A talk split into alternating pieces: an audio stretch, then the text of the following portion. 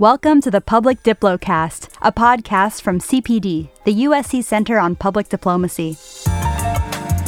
This episode features a talk by Emily Metzgar, CPD Research Fellow and Associate Professor at Indiana University, where CPD co hosted an event on why public diplomacy matters on the Korean Peninsula. Emily discussed the critical importance of public diplomacy in denuclearization and establishing long term peace in the region. Here's what she had to say. Definitions of public diplomacy are famously amorphous. Some argue it's about engaging publics, whether it's for the short, medium, or long term. Others argue it's about state sponsored news, international exchanges, other kinds of uh, ways to engage publics. Others suggest public diplomacy is actually about the conduct of diplomacy in public. So, which one is it? In the context of public diplomacy, and on the Korean Peninsula at least, I think the answer is Yes. Um, public diplomacy is integral to ongoing discussions intended to arrive at the policy goal of denuclearization in this um, troubled region. And East Asia really is a tricky neighborhood.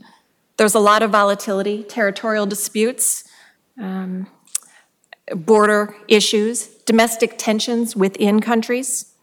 But there's a lot of interdependence too. Massive trade flows, current tariff disputes notwithstanding um, high levels of state and non state actor engagement and soft power generating activities, including international exchanges.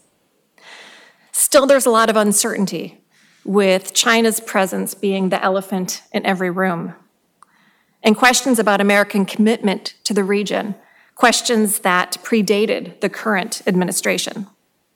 And on the Korean Peninsula, an unpredictable regime armed with nuclear weapons doesn't contribute to stability either.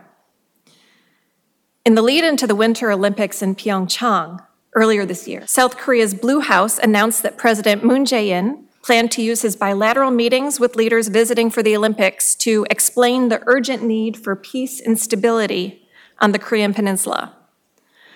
One need only have visited the DMZ for visible signs of the need for peace and stability but the series of famously heated tweets between President Trump and the North Korean leader that promised fire and fury almost certainly contributed to Moon's sense of urgency.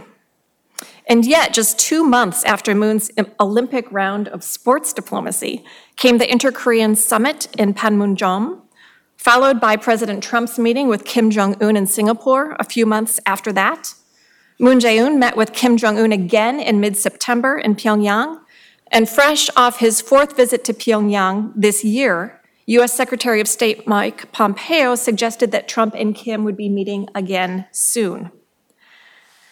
Heads of state summits are typically the classic pseudo event. They usually cap off months or even years of careful negotiations about everything from policy issues to who's going to sit where when the cameras roll at the actual summit.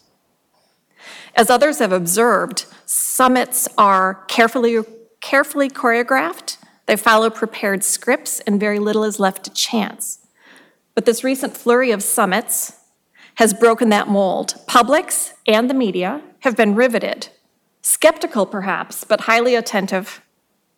And who isn't in favor of reduced tensions, denuclearization, and even a long overdue peace treaty? In 2001, Foreign Affairs published a piece declaring globalization and the media revolution have made each state more aware of itself, its image, and its reputation. I would add that globalization and the media revolution have also made publics more aware of their governments, their leaders, and the activities in which those leaders are engaged on, their, on those publics' behalf. And here we come to the intersection of diplomacy carried out in public and the engagement of publics in that diplomacy. What is the role for the public as leaders in the US, South Korea, and elsewhere look for ways to bring this peace and stability that Moon spoke of to the Korean Peninsula? How important is it for various publics to support, let alone be engaged in, efforts to bring peace and stability to the peninsula? Do we even know if the various publics support these efforts? Given the controlled environment of North Korea, It's difficult to know how its people feel about this flurry of diplomatic activity that has led to widely covered negotiations and images that would have seemed implausible less than a year ago. But we can imagine that those in the North who have had the chance to see loved ones from whom they've been separated for decades certainly have embraced the opportunities that have made these reunions possible. And we can be assured that they are receiving reports of these summits in ways that are delicately framed to reinforce the carefully crafted image of the benevolent Supreme Leader. Thank you for listening to this episode of the Public Diplocast, produced by CPD, the world's leading research and training center in the field of public diplomacy. I'm your host, Lisa Rao.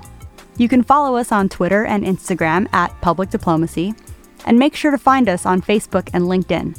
Stay tuned for more episodes featuring the best of CPD's forward looking thinkers. See you next time.